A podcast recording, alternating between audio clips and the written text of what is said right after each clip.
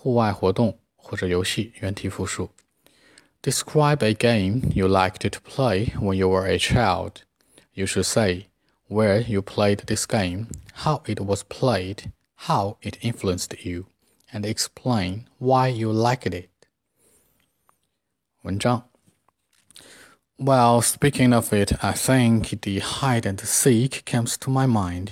And you know, I played it when I was young. And I played hide and seek lots of times when I was a kid. Normally, we played this game in a park or in a building with a lot of rooms. And of course, that was full of fun. The whole process was like when of us called the seeker searched around the, around or for the hiders. And it The game starts with the seeker covering his uh, eyes and counting to a hundred, where everyone else just ran off and found a place to hide. And what I think is that, you know, that was the highlight for us. And when the counting was finished, the seeker began a painstaking search for the hiding keys. And that was my favorite part, you know, the part of the game.